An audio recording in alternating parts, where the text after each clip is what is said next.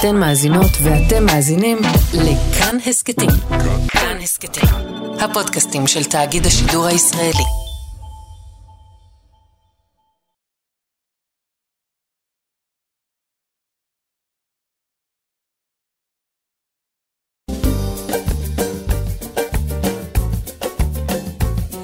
שישים החדש, עם איציק יושע.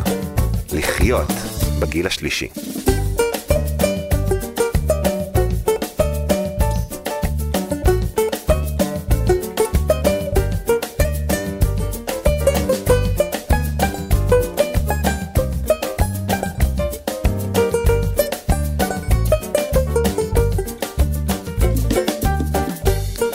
שלום, שלום ובוקר טוב לכם, מאזינות ומאזיני כאן תרבות. אנחנו 60 החדש, מיד אנחנו נדבר על אה, תוקפנות, תוקפנות ואלימות אה, של מטפלים בזקנים.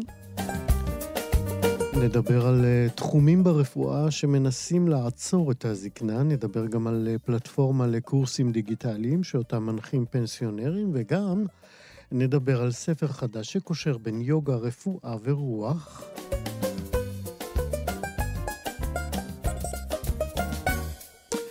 עוד uh, נספר לכם על uh, קייטנה שמארגנות סבתות בחיפה. נספר לכם גם על uh, תערוכת רטרוספקטיבה לאומנית בת 80, ונדבר גם עם סטודנטית לעיצוב שמתגה את חנות התבלינים של סבא שלה.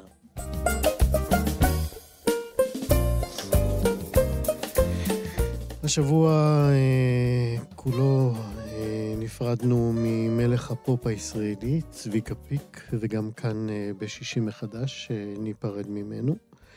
אה, לכן גם בשעתיים האלה אנחנו נשמע שירים שלו, של צביקה פיק, את אלה הפחות מושמעים שלו, וצדי צרפתי, שליווה את צביקה פיק במשך למעלה מ-50 שנות קריירה, יהיה איתנו כאן כדי להיפרד. בצוות היום, טל ניסן, עורכת משנה ומפיקה, אלעד זוהר הוא טכנאי השידור, אני איציק יושע. מתחילים. 60 החדש התעללות אה, בזקנים והפגיעה בהם על ידי מי שאמורים אה, להגן עליהם אה, עולה לכותרות מעת לעת, אנחנו יודעים את זה, ותמיד זה קורה כאשר אנחנו בעצם נחשפים לתיעודים מחרידים שמגיעים אה, לתקשורת. אה, למרבה הצער, מקרים רבים אחרים לא מגיעים לידי ביטוי ציבורי, אבל מאמללים את חייהם של זקנים רבים. הדוקטור שרה אלון היא אשת אקדמיה ומחקר, והיא פוגשת את האלימות והתוקפנות של מטפלים אה, בספרות המקצועית וגם אה, בשטח. היא עבדה הרבה מאוד שנים באשל ג'וינט ופיתחה שם אה, מודל למניעת התעללות בזקנים. היא גם ליוותה רשויות מקומיות אחדות ביישום של המודל הזה. אנחנו נזכיר שאנחנו מדברים על מערכת יחסים בין זקנים במצבי תלות לבין בני משפחה או מטפלים מקצועיים שאמורים לעזור להם ולשמור אותם. שלום לדוקטור שרה אלון. שלום. מה אנחנו יודעים אה, על התופעה, על היקף התופעה הזאת של אה, פגיעה בזקנים על ידי אה, מטפלים שנמצאים איתם בקרבה גדולה? גם, אבל הייתי אומרת לא רק מטפלים, אלא בכלל, זאת אומרת, אנשי אנשים שקרובים לאדם הזקן. כן, אמרתי, להיות... מטפלים אה, כן, מכל מיני סוגים, בני כן. משפחה וגם מטפלים מקצועיים. בדיוק, כן. ואנחנו יודעים שמרבית הפוגעים הם בני משפחה, אז מה אנחנו יודעים על זה? קודם כל אנחנו מדברים על תופעה, על בעיה חברתית כלל עולמית, זה לא רק מאפיין את מדינת ישראל. לא, לא חשבנו שבזה אנחנו מיוחדים. לא, ממש לא. יש לנו עוד. כן, בהחלט. כן. הפרסום, אנחנו מאוד קרובים גם לממוצע העולמי. הפרסום האחרון של ארגון הבריאות העולמי, שהכיר בתופעה כבעיה גם בריאותית וגם חברתית, מדבר על כ-16% בממוצע מכלל הזקנים בעולם שחשופים להתעללות או הזנחה, כך שאנחנו מדברים על מיליונים רבים. בישראל אה, נעשה סקר אחד על ידי צוות מחיפה בראשות פרופסור איזיקוביץ', פרופסור לוינשטיין ודוקטור טובה בנד וינטרשטיין, והם בעצם, זה התפרסם ב-2005, והם בעצם דיברו על היקף של 18% מכלל הזקנים בארץ. זה היה מדגם אקראי מייצג, ככה שהנתונים הם מאוד כנראה קרובים לאמת. כלומר, כל זקן חמישי בארץ חשוף לסוג אחד או יותר של התעללות, ואם אנחנו עושים חשבון פשוט, היום יש מיליון 200 אלף אזרחים ותיקים, אנשים מעל גיל 65, תעשו חשבון מה זה חמישית מה... מספר הזה, מהאחוז הזה, ולכן אנחנו מדברים על לא רק עשרות אלפים, אלא גם מאות אלפים של... יותר מ-200 אלף לפי החישוב הזה. נכון בהחלט. כן. כך שאנחנו מדברים על תופעה קשה, כואבת, עצובה, וגם מזעזעת, אין ספק. איך בעצם אנחנו יכולים להתמודד עם, ה, עם התופעה הזאת? זאת אומרת, קודם כל, את יודעת מה, בואי ננסה ביחד איתך להבין, להבין אני אשים אפילו במרכאות, כי קשה להבין מישהו שתוקף חסר ישע. אבל כדי לא להבין, כן, כדי להבין כן. אה, פחות או יותר את, ה, את הקונטקסט הרגשי, החברתי, התרבותי שבה, אה, שבהם אה, מתקיימת אותה התעללות. כן, אז נכון לדבר, תראו, אין הסבר תיאורטי או מחקרי אחד, יש כמה תיאוריות שמנסות להסביר, אבל אנחנו מדברים בעצם על גורמי סיכון שעלולים ליצור מצבים אה, של יחסים פוגעניים. עכשיו, בין גורמי הסיכון אה, יש גורמים שקשורים למאפיינים של אותו אדם זקן, קורבן, אה, זה גיל גבוה, וכשמדברים על גיל גבוה, אז יש להניח שזה מצב בריאותי רעוע, אה, לפעמים מוגבלות פיזית או מנטלית, כלומר קוגניטיבית, אדם עם דמנציה למשל, או עם ירידה קוגניטיבית, ואז זה מביא איתו גם למצבים של תלות, כי הוא תלוי בסביבה הקרובה שלו. זה יכול להיות בן משפחה, זה יכול להיות מטפל בשכר, או איש מקצוע, גם אנשי מקצוע לפעמים מנצלים את הסיטואציה ומנצלים, פוגעים וכן הלאה. אז אה, אלה גורמי סיכון. עכשיו, רשת חברתית מצומצמת, גם היא אה, נמצאה כגורם סיכון, כי אם האדם ספון בביתו אה, ולא רואים אותו ולא יודעים מה קורה מאחורי הדלתיים הסגורות האלה, אז אה, זה, זה מזמן הזדמנויות. עכשיו, אלה גורמי סיכון שקשורים לקורבן הזקן, יש גורמי סיכון שקשורים לפוגע הפוטנציאלי, שזה אה, מישהו מהסביבה הקרובה ביותר של האדם. זה יכול להיות בן משפחה, צאצא בוגר, אה, יכול להיות איש בשכר, כמובן, כמו שהזכרנו, מטפל או איש מקצוע אפילו, אה, יחסי טיפול, אין ספק שזה גורם ממדרגה ראשונה, כי קשה לטפל באדם אה, עם מוגבלות פיזית ובעיקר עם מוגבלות קוגניטיבית. אדם, אה, דמנציה נמצאה כגורם סיכון פי שניים וחצי יותר, כי זה מאתגר. כן. יש לפעמים אי שקט, לפעמים תוקפנות, כמו כן, שהזכרת, כן, ולהמשיך. לטפל... אנחנו נרחיב על זה מיד, דוקטור שרה okay. אוקיי. אלון. אני רוצה לשאול בהקשר הזה, אה, מכיוון שכולנו מודעים לנתון הזה, שבאמת ששכבת הגיל של אה, הזקנים הולכת ומתרחבת, זה נתון ברור לגמרי לכולנו. השאלה שלי באמת, מהניסיון, מההיכרות שלך את המערכות, כמה באמת אה, אה, הן נערכות, למשל, ל, אה, מול התופעה הזאת? זאת אומרת, אם אנחנו באמת יודעים, כמו שאמרת, שגורמי הסיכון הולכים אה, וגדלים והם ידועים אה, פחות או יותר אה, כן. למערכות. האם כן. קיימות תוכניות מניעה? זאת אומרת, האם אנחנו כן. יודעים, האם מכשירים בני משפחה למשל, לקראת כן. האפשרות שהם יהיו במציאות שבה הם יטפלו בבני המשפחה. שלהם. נכון. או לגבי אנשי מקצוע, אני, את יודעת, אני רוצה להאמין שכן, אבל אולי גם שם צריך להעמיק את ההכשרה. נכון. אוקיי. אמת, אז קיימות תוכניות, לא מספיק. מספיק, לחלוטין לא מספיק. למשל, הזכרת בני משפחה, יש קבוצות תמיכה לבני משפחה מטפלים עיקריים. עכשיו, זה טיפול מונע נפלא, משום שבקבוצות התמיכה, בעיקר, למשל, עמותת עמדה שעוסקת בטיפול התערבויות עם אנשים עם דמנציה ובני משפחותיהם, עמותת עמדה מקיימת קבוצות תמיכה בכל רחבי הארץ. עכשיו, זה מפגשים קבועים, זה נותן הקלה, זה נותן מיומנויות איך להתמודד עם מצבים כאלה מאתגרים, זה יכול מאוד למנוע מראש היגררות למצבים של אה, פגיעה, תוקפנות, התעללות.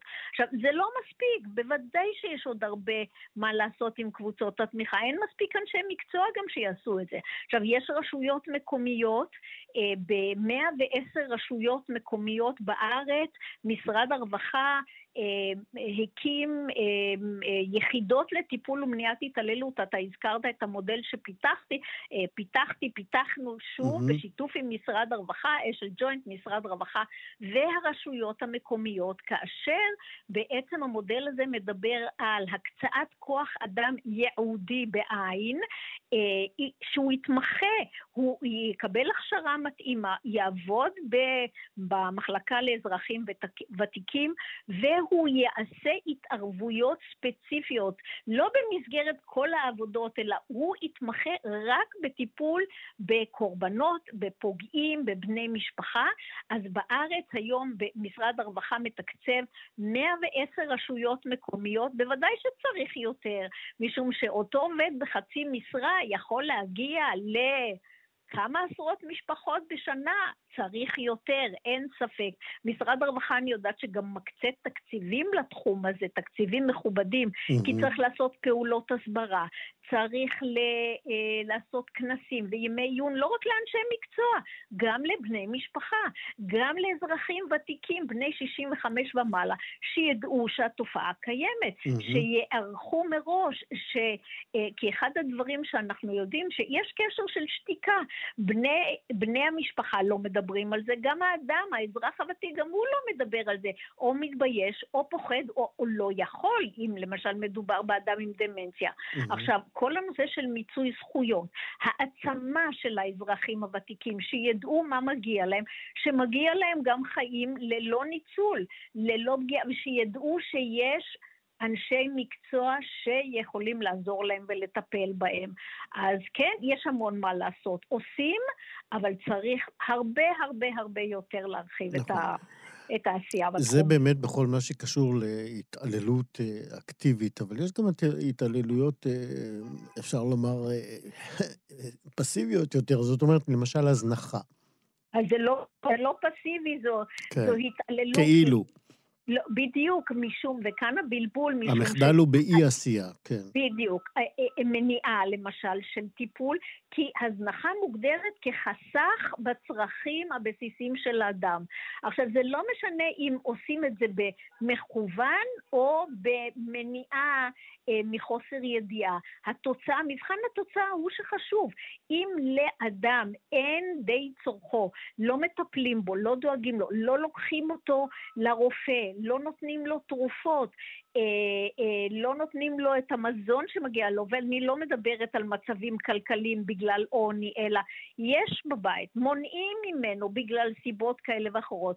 כן, התוצאה היא הזנחה, ואני רוצה להדגיש, מהזנחה מתים, לא מהיום למחר, לא בבחינת לקחת אקדח ולהרוג את האדם, אלא להרוג אותו כל יום קצת. מהזנחה מתים. אני חושב שבנימה המאוד חד משמעית הזאת אנחנו אה, נוכל אה, לסיים את השיחה הזאת. אני בטוח שאנחנו לצערי נחזור אליה, כי אני לא רואה את המציאות משתנה בקרוב. אני רוצה רק להגיד מילה בשמחה, אחת אה, כן. בסיום. יש מה לעשות, ולא להרים ידיים ולהגיד, טוב, נו, אין, יש מה לעשות. תפנו לאנשי המקצוע, תפנו למקורות שיכולים לסייע. אם זה לעמותות, אם זה לגורמי הרווחה, אה, במחלקות לשירותים חברתיים, יש מה לעשות. הדוקטור שרה אלון, תודה רבה מאוד על השיחה בבקשה. הזאת. להתראות. 60 החדש.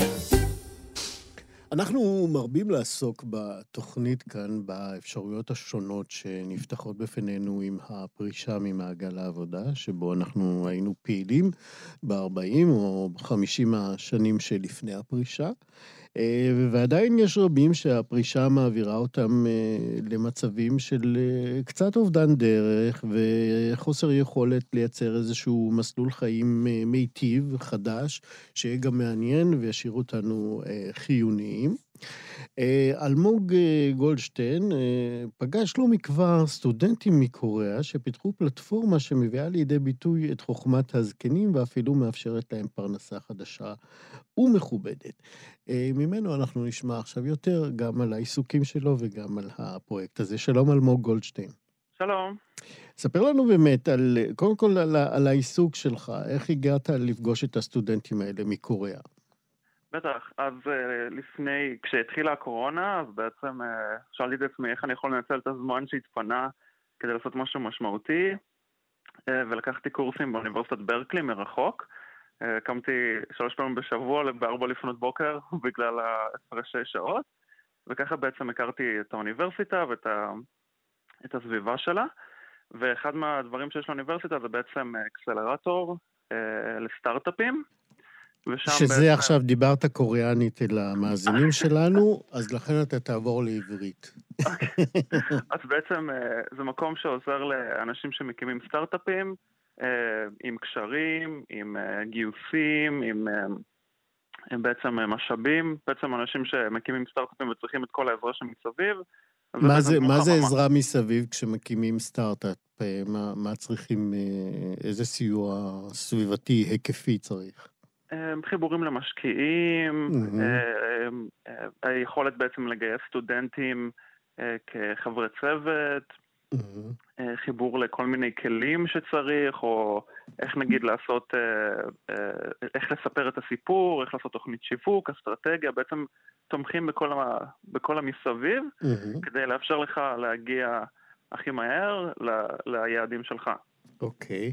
אז אתה אה, אה, מצאת לך את עצמך בקורונה, בעצם נשאב לתוך הפעילות הזאת. מה גילית שם בעצם? אז קודם כל, סטארט-אפים מדהימים, באמת כמובן שהכל אה, בהתנדבות, אני עושה את זה מרחוק בישראל, וסטארט-אפים באמת מדהימים, מאנשים באמת שיש להם כריזמה מטורפת. ולפני שבוע בעצם הביאו קבוצה של סטודנטים מאוניברסיטת KAIST בדרום קוריאה, שזה נחשבת לאחת האוניברסיטאות הטובות בעולם, ושאלו אותי אם אני מעוניין לעשות mentoring. אמרתי, כמובן. שזה עיסוק כל... קבוע שלך, mentoring לסטודנטים? בסטארט-אפים? אה, אה, זה כן, זה מעין אה, יותר עיסוק צד, אני כרגע ממנכ"ל אפליקציה שנקראת חופים, שזה גם משהו מגניב, אבל... לא שייכת לזקנים שבינינו. כן, זהו, אז אני ארחיב יותר על הנושא הרלוונטי, למרות שגם זה אחלה מקום למצוא את החוף המושלם, אז אני חושב שזה מותאים לכולם, אבל... אוקיי. באמת הגיעו קבוצה של סטודנטים לשבוע לחממה של, של הסטארט-אפים בברקלי, mm-hmm. וכזה כל סטודנט בא ומציג את הפרויקט שלו, והם מבקשים אה, עצה כמו אה, אה, מה אתה חושב על, על המצגת שבניתי, איך אפשר לשפר את האסטרטגיה, אז באו סטודנטים ואז באה סטודנטית אחת ואומרת שהיא בעצם ראתה שיש תופעה שהרבה מבוגרים יוצאים ממעגל העבודה, ונכנסים בעצם לתקופת הפנסיה. והם לא כל כך יודעים איך להתכונן לזה, כאילו אף אחד לא מכין אותם. ולא נותנים להם כלים כדי באמת להשתלב. Mm-hmm. ומה שקורה זה שבעצם הם נכנסים לדיכאון, לבדידות, לא כל כך יודעים, אתה יודע, אחרי שאנשים חווים מעגל עבודה, יש להם המון התחברות עם אנשים אחרים, פתאום הם, הם נכנסים לבדידות. Mm-hmm. והיא אמרה ש... שבעצם ממש קשה לה לראות את זה. ומה שהיא עשתה, זה יצרה פלטפורמה שמאפשרת לאותם אנשים לקחת את כל הניסיון שהם צברו ואת כל החוכמת חיים ולהנגיש אותם לסטודנטים. כשאתה אומר, כשאנחנו אומרים פלטפורמה בהקשר הזה, למה הכוונה? מה, היא אוספת מידע, היא, היא חוקרת, היא מגיעה אל האנשים עצמם? מה, איך, איך, איך, איך הפלטפורמה הזאת אה, אה, קמה וחיה? אז זה, זה בעצם, אני חושב שהקסם של מה שהיא עשתה. היא בעצם מביאה את, היא מוצאת את אותם אנשים שפונים אליה דרך אתר, ואז היא בעצם מזמינה אותם כמו סדנת צילומים. Mm-hmm. הם שמים חליפה, מתארגנים, ומספרים את הסיפור שלהם, ונותנים באמת כמו... זאת אומרת, היא, היא פנתה ב, ב, ב, ברשתות, אה, בדרכים אחרות, אל אה, זקנים וזקנות שפרשו מעבודה, והציעה להם אה, להתראיין ולהציע את היכולות המקצועיות שלהם? בדיוק. Mm-hmm. ואותם אנשים בעצם יכולים להירשם. ולבוא לספר את הסיפור שלהם, את הרקע שלהם, ובעצם אה, להנגיש את הניסיון שלהם.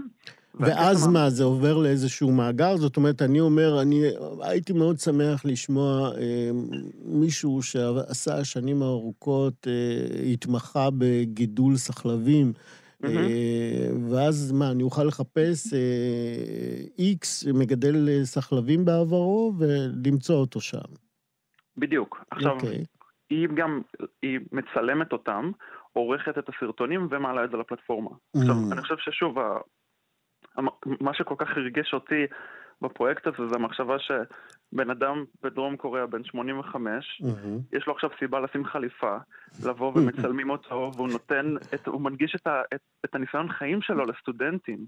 Mm-hmm. איזה משמעותי זה לא רק כלפי, אה, כאילו, לא רק כלפי עצמו, אלא גם כלפי הכלכלה, הוא, שוב, הוא, הוא יכול לצבור מזה כסף, כלומר סטודנטים משלמים כסף על התוכן הזה, mm-hmm.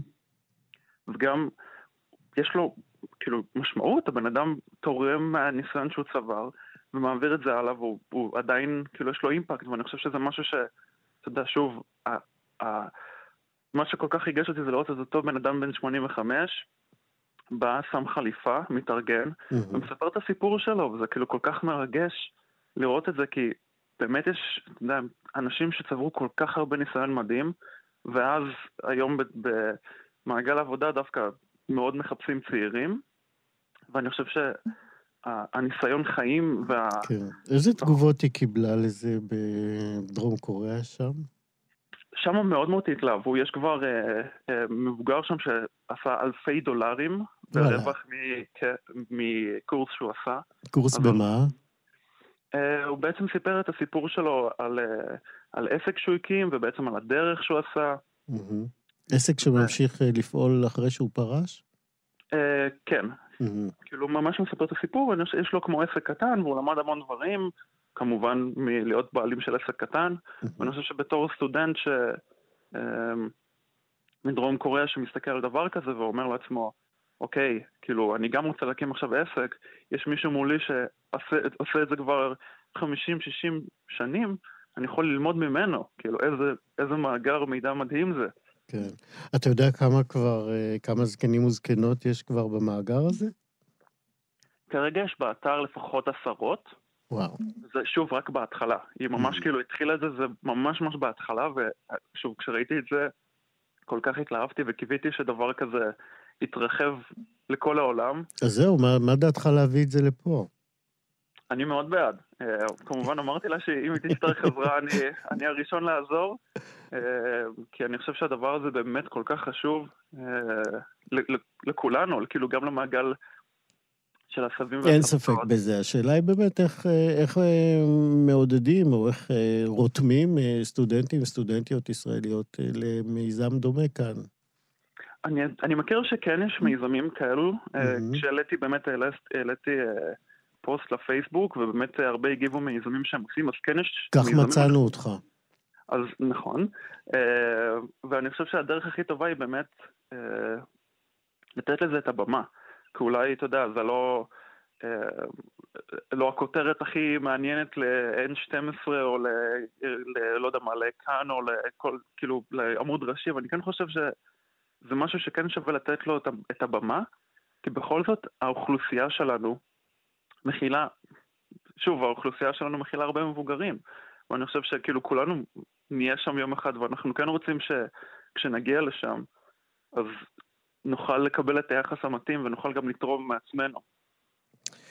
יפה, אז אה, בוא, בוא נקווה שהנה אנחנו כאן אה, בכוחותינו הקטנים האלה, הנה פיזרנו את הבשורה, ולמי שירים את הכפפה ויקים גם מיזם דומה, כמו שעשתה אותה סטודנטית באוניברסיטת, איך קוראים לאוניברסיטה?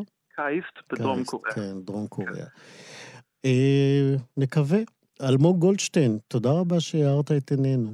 בכיף, תודה רבה לכם. להתראות. ביי ביי. 60 החדש.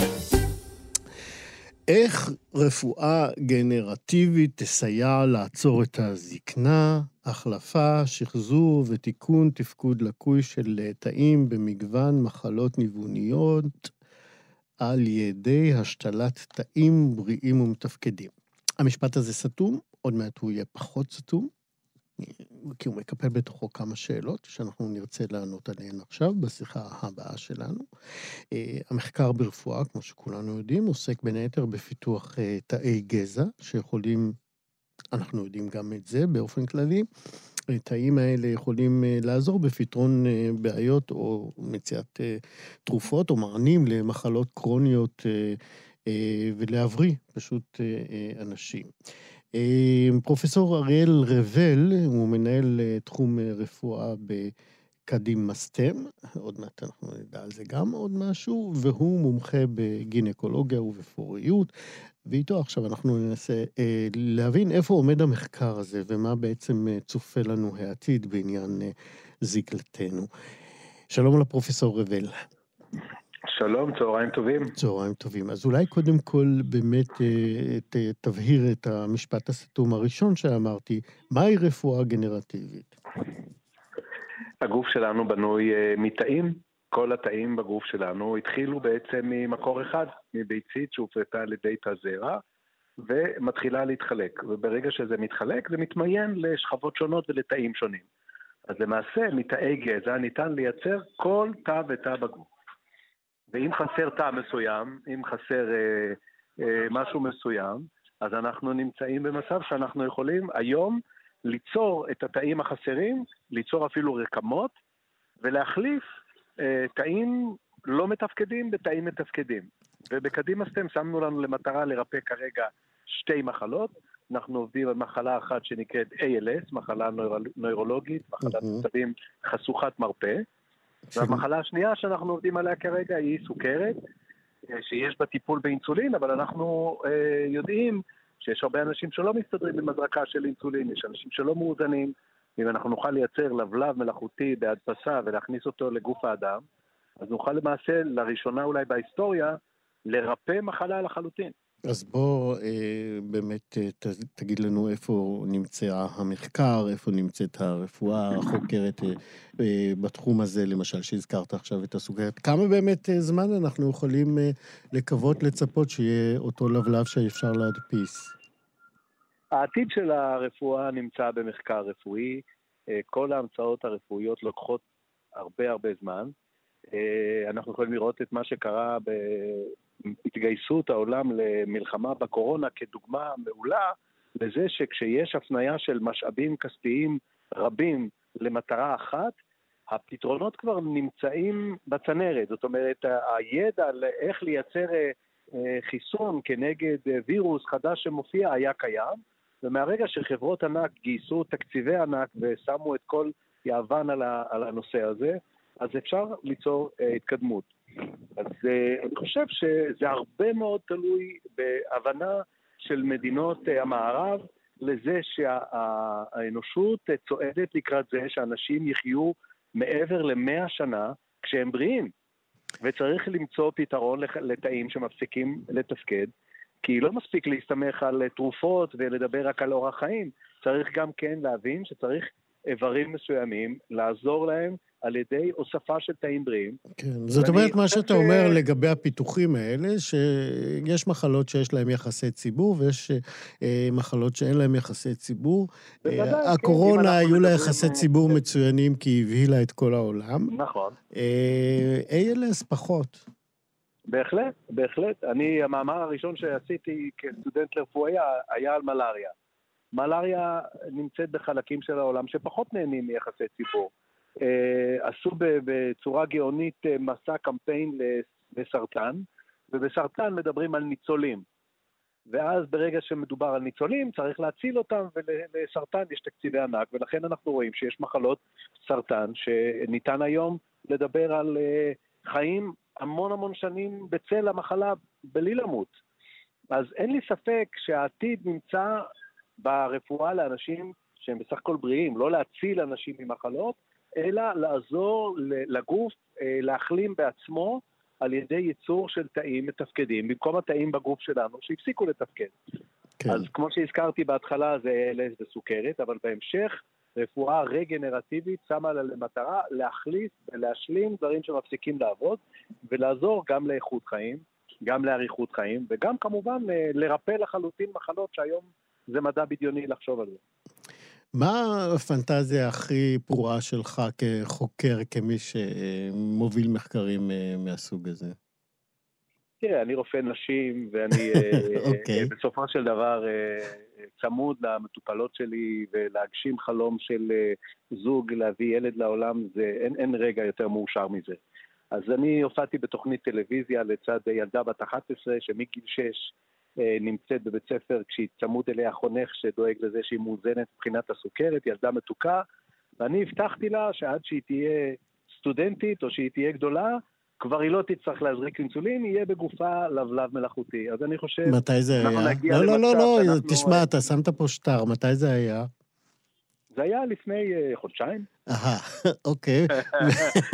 לא, אנחנו מתקדמים. לא, היא בת 12, זאת אומרת, יש לך שמונה שנים לאירוע. יש לנו כמה שנים. תראה, כן. כמו כל דבר, אנחנו כרגע במגעים עם ה-FDA, לקראת ניסוי קליני, שיתחיל בעוד כשנתיים פחות או יותר בצפון אמריקה. ב-ALS חברת קדימה סטם מעט יותר מתקדמת, כבר השלמנו ניסוי קליני ראשון בהדסה עם עשרה חולים, והייתה כן, uh, תוצאה uh, מעניינת. כן, אם אתה מדבר על ALS, ש... זה, יש, יש כמה גם uh, תסמונות שהן קרובות ל-ALS. האם אתם במקביל עובדים גם על תסמונות החיות שיכולות לקבל פתרון גם כן בעקבות הפתרון שתמצאו ל-ALS? אני פשוט שואל את זה כי אני מכיר קצת מקרוב את התסמונות. תסמונת אה, מג'אדו ג'וזף. כן, אני תמיד עונה לסטודנטים שלי שיש אה, שאלות טובות ויש שאלות מצוינות. והשאלה שלי? ש... השאלה שלך היא מצוינת כי יש לי תשובה. אוקיי. שאלות מצוינות זה כשיש לי תשובה. אוקיי. אנחנו לא מתמקדים במחלה אחת, אנחנו מתמקדים בייצור של תאים שיקבלו את כל תווי התקן ואת האישורים שהם א', בטוחים ולא אה, מתמיינים למשהו שאנחנו לא רוצים, אבל מהרגע שיש לנו מוצר, אז המוצר הזה יכול לשמש להרבה מאוד מחלות. ב-ALS אנחנו עובדים על תאים שנקראים אסטרוציטים, שהם תאי תמך, תאי אה, טיפול כמו שיש צוות שמטפל במטוס F-16 ולא רק הטייס חשוב, mm-hmm. אז באופו, באותו אופן לא רק תא העצב חשוב, אלא תאים שתומכים בו ודואגים שהמיילין יהיה תקין, שההולכה תהיה תקינה, אז שהסינפסות תהיינה תקינות, אז אסטרוציטים הם תאי תמך, תמך, ואם אנחנו יודעים לייצר אסטרוציטים, נוכל להשתמש בטכנולוגיה הזו. גם לתסמונות אחרות. כן, כן, בוודאי. ולא רק אסטרוציטים, אנחנו יכולים אה, למעשה לדמיין כל תא שאנחנו רוצים. היום הידע הביולוגי איך לגרום להתמיינות של תאי גזע לכיוון של כמעט כל תא בגוף, הוא ידוע. מכאן ועד זה שזה יהיה בקופת חולים אה, זמין למטופלים או בחדר ניתוח אה, זמין למנתח, לוקח קצת זמן, אבל כמו שאנחנו רואים, אה, הרפואה מתקדמת מאוד מהר. ואני חושב שעוד בחיים שלך ושלי אנחנו נראה פריצות דרך בתחום הזה. על שלי אני לא בטוח, על שלך יותר. טוב, אלא אם כן אתה תעצור את ההזדקנות שלי, אז אנחנו, אנחנו בהחלט, בהחלט עוצרים כבר היום על ידי הרבה מאוד דברים הזדקנות של תאים. הזדקנות של תאים זה למעשה התקצרות של טלומרים, וגם לזה יש הסברים. ואנחנו יכולים היום לדבר על האטה בהזדקנות של תאים, האטה בהתקצרות של טלומרים, ובעתיד על ידי אה, תוספת של טלומרז אנחנו נוכל אפילו להאריך בחזרה, ותאי גזע, אגב, גם של אדם מבוגר, היופי של תאי גזע שהם עם טלומרים ארוכים, זאת אומרת, אלה תאים צעירים. אם אתה תיקח תאי גזע מבן אדם בן 100, התאים האלה הם צעירים. אז בהחלט יש תקווה. יפה, אה, אני שמח שדיברתי איתך. אני הולך עם כאן הבית, הביתה עם איזושהי תקווה. פרופסור אריאל רבל, אני מאחל לך, יש לי אינטרס, המון הצלחה בעבודת המחקר הזה. רציתי להגיד שאת חברת קדימה סטם הקים אבא שלי אה, חתן פרס ישראל לרפואה, אה, וישראל מתהדרת בתעשיית ביוטכנולוגיה מצוינת. אני חושב שזה תחום של גאווה לאומית, ולזכור שישראל זה לא רק צ'יפים ולא רק אלקטרוניקה, אלא גם ביוטכנולוגיה. הנה, אמרת את זה. תודה רבה לך. תודה לכם. להתראות. 60 החדש. האנטומיה של הנשמה בגוף, ידע מתוקשר על רפואה, פסיכולוגיה ויוגה, זהו השם הארוך של ספר חדש של ורדה בנטל. ורדה היא בת 70 מטבעון, והיא אחת הדוגמאות שאנחנו מביאים כאן בתוכנית הזאת מעת לעת, לאנשים שממציאים את עצמם מחדש גם בגילים מבוגרים. ורדה היא מורה ליוגה שהתחילה את העיסוק בכך אה, רק בגיל 50, והספר הזה הוא מין אה, אה, סיכום של גוף הידע שהיא צברה במהלך השנים האלה. שלום ורדה בן טל. שלום איציק. ברכות על הספר. תודה. מתי התחלת בעצם לעסוק ביוגה? התחלתי בגיל 45, ככה פסעתי לתוך שיעור היוגה הראשון שלי, בגיל 50 עשיתי קורס מורים ליוגה והתחלתי ללמד. וזה פשוט, אה, זה בקע מתוכי בצורה כל כך ברורה שזה הדבר שאני צריכה לעשות, וזה גם הלך לי מצוין כבר מההתחלה. אני לא הצלחתי להבין למה כל האנשים האלה באים בשיעור היוגה שלי, אה, פשוט עושים כל מה שאני אומרת להם. אני לא הייתי רגילה לזה. אני הייתי מאוד מופנמת. עבדתי אז בתרגום לפני כן. אה, זהו, כן, המצאתי את עצמי מחדש אז. מה עשית לפני כן? לפני כן עבדתי כמתרגמת, ולפני, עוד לפני כן עסקתי באמנות, בהריגה של שטיחי קיר, בהוראה של אמנות. יפה. ואז אה, בעצם אה, היוגה הפכה להיות יותר ויותר משמעותית בחייך, אבל התרחבת משם מעבר לעיסוק עצמו בתרגול היומיומי, אלא בהקשר הרחב יותר של הדברים. בואי ספרי לנו קצת על ה... כן. האמת היא שמה שתפס אותי ביוגה כשהתחלתי בגיל 45, זה דווקא כשהגעתי למורה, שמו ניסי מורים, שלימד בצורה מאוד מעמיקה אה, תכנים פילוסופיים ופסיכולוגיים אה, מהכתבים, מהכתבים עתיקים של היוגה, וגם התרגול נגע בהמון בתחומים האלה, וזה מה שתפס אותי. לא ההתעמלות שבזה, אה, וגם היכולות שלי בגוף היו באמת, אה, הייתי אומרת, ממש בקרשים. וזה מה שתפס אותי מלכתחילה, גם בצד המסורתי של היוגה, וזה עולם ומלואו, והכתבים הם מאוד מורכבים. ולא סתם אומרים שכשבאירופה עוד אה, חיו, אנשים חיו על עצים, במזרח כבר הייתה פילוסופיה מאוד מאוד מפותחת. אה, אבל היה לזה טוויסט אחר. הטוויסט שפה, שבא לידי ביטוי בספר, הוא טוויסט אחר. אני נחשפתי כמעט במקביל ליוגה, קצת יותר מאוחר, בכל העולם של תקשור, של האפשרות של אנשים מסוימים עם יכולת מסוימת לדבר עם ישויות שאינן בגוף. אינטליגנציות שאינן בגוף. והייתה לי איזושהי סקרנות, הייתי, הייתי פתוחה לזה, והלכתי לשמוע. גם תרגמתי בתור מתרגמת ספרים בנושא הזה, שזה היה חלק מהתהליך בעצמו גם כן. ושמעתי דברים מאוד חכמים. זה תפס אותי והתחלתי לפגוש עוד, לשאול עוד, וככה הכרתי אדם ששמו הראל שפירא, שהוא mm-hmm. המתקשר עבורי בספר הזה, mm-hmm. הגדול הזה. Okay. כן.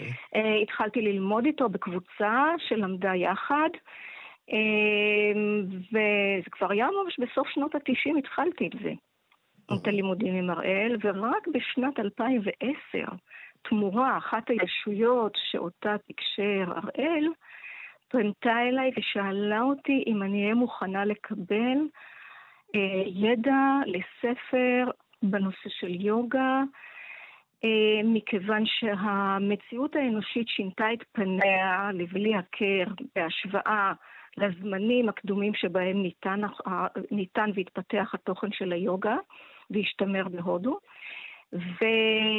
ויש ידע בספרייה הקוסמית שמחכה להימסר לבני אדם ולהיות מונחל אה, ולהיות נגיש.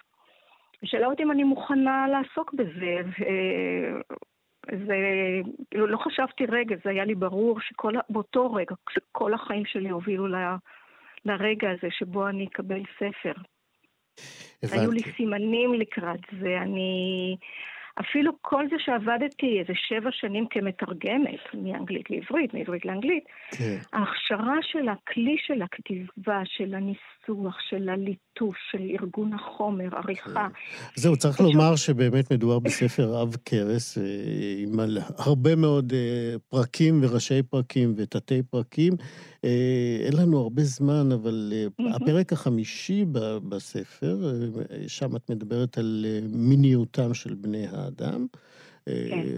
כותרת המשנה של הפרק היא המיניות כיוגה ויוגה כמיניות. תני לנו איזה דקה וחצי על, ה, על הכותרת הזאת.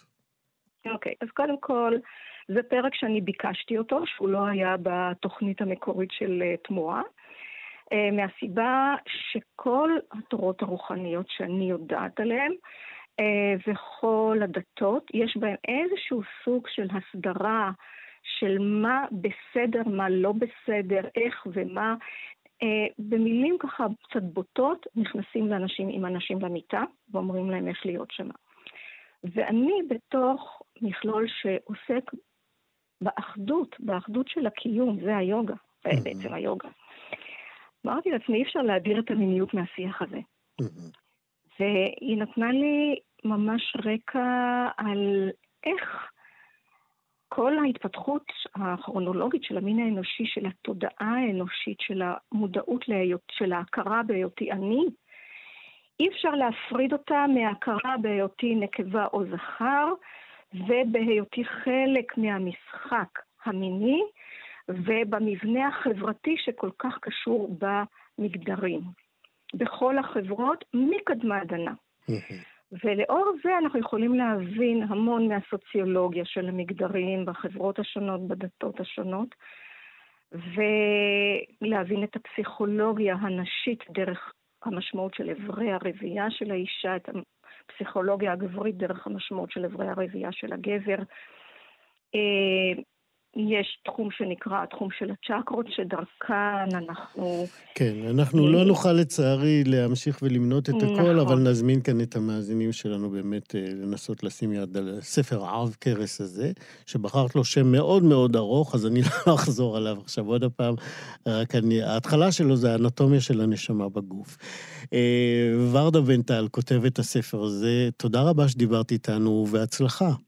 איפה להשיג אותו? אתה רוצה רק להגיד כן, לאנשים? כן, הנה, בואי תגידי את. הנה, אפשר באתר של הוצאת מרקם, mm-hmm. אפשר בצומת ספרים, שהם הראשונים שהתחילו להזמין את הספר הזה, וזה ממש אה, לחמניות חמות.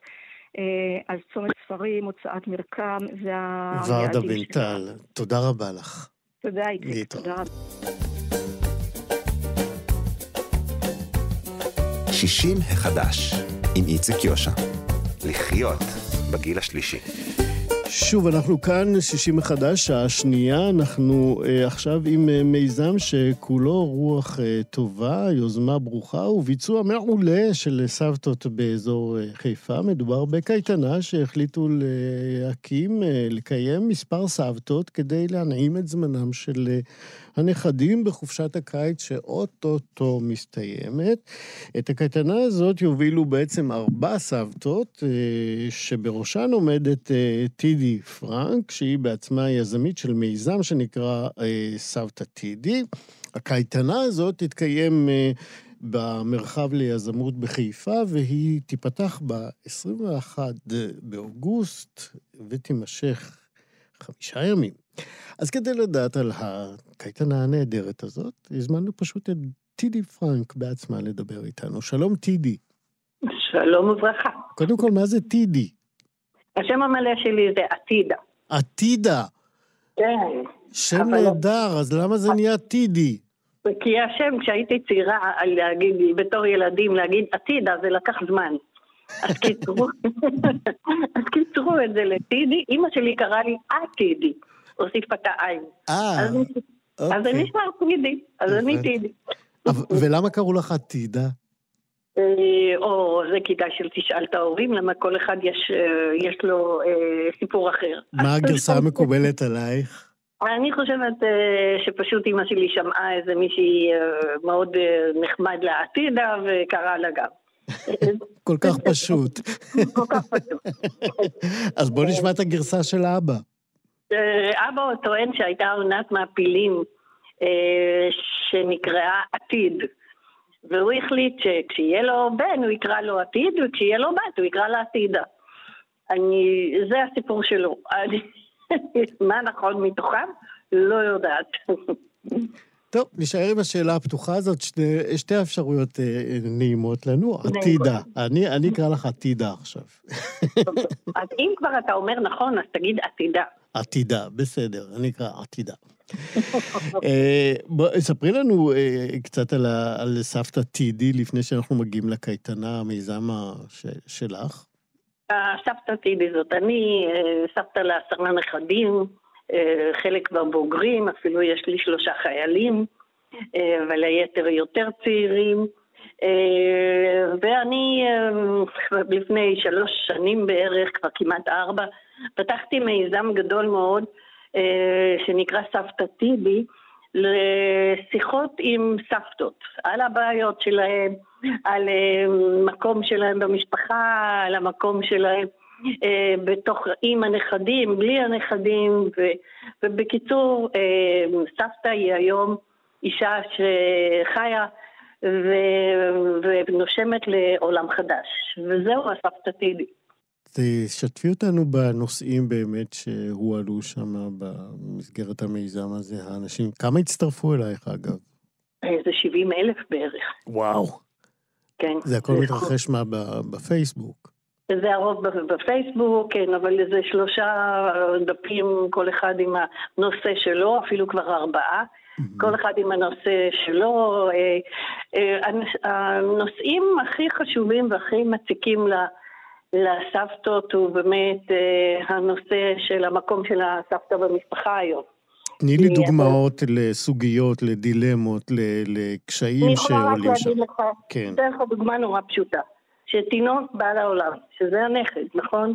ואז אה, הסבתא באה ורואה ומחבקת ומנשקת והכל Mhm. טוב, ורוצה לתת לבת או לכלה אה, קצת מהניסיון שלה. ואז מיד, מיד בא המשפט שכמעט שומעים אותו בכל בית. אה, זה היה בדור שלך, הדור שלנו קצת אחר. ואז אם אני צריכה משהו, אז אני קודם אשאל את דוקטור גוגל, ואם אני לא אדע, אני אתקשר אלייך. אוקיי, וזה מעליב. זה אה, יותר ממעליב, זה, זה, עשה שמה, זה עושה שם הרבה מלחמות. אה, כן, שהיום דרך אגב כבר לא מדברים על הגוגל, אלא מדברים על הטיק-טוק. היום אומרים, אנחנו נדבר עם הטיק-טוק אה, ונחזור אלייך. זה נכון. למשל דבר שהרבה... אבל, אבל נגיד אה, סוגיה כזאת באמת, של איך אה, מתמודדים עם פערי התפיסות בין אה, סבתא לכלה או לבת, אה, גם מקבלים שם עצות או הצעות לאיך להתמודד עם תגובה כזאת של הכלה? מה למשל עושים כאשר הכלה אומרת, אה, זה היה בדור שלך, אה, תני לנו היום לעשות את זה בדרכנו. אה, הדבר היחידי שאני אומרת לכולם בהרצאות שלי זה תתחילו להיות שלושת הקופים. לא שומעים, לא רואים, לא יודעים. זה לא אה, ממש פתרון שמזמין דיאלוג, את יודעת. לא, אבל אין ברירה, כי אנחנו, הסבתות תמיד נפסיד.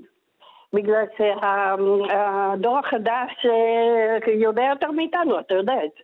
יודע יותר מאיתנו, חכם יותר, הוא למד יותר, הוא, הוא, הוא יודע יותר מאיתנו. ואם אני אבוא ואני אגיד אה, למה, אני, אני יכולה לספר לך סיפור נורא נורא פשוט, אני ראיתי את התינוקת, הנכדה היחידה, הראשונה שלי, וראיתי שהיא בלי גרביים, וזה היה חורף. מה עושה סבתא היוכבת, שזאת אני, לקחתי גרביים קטנטנות מהמגירה והלבשתי לך. וואי, מה אני חטפתי. אמא, מה קרה? מה קרה? למה הלבשת לה גרביים? אנחנו לא יוצאים, למה לא?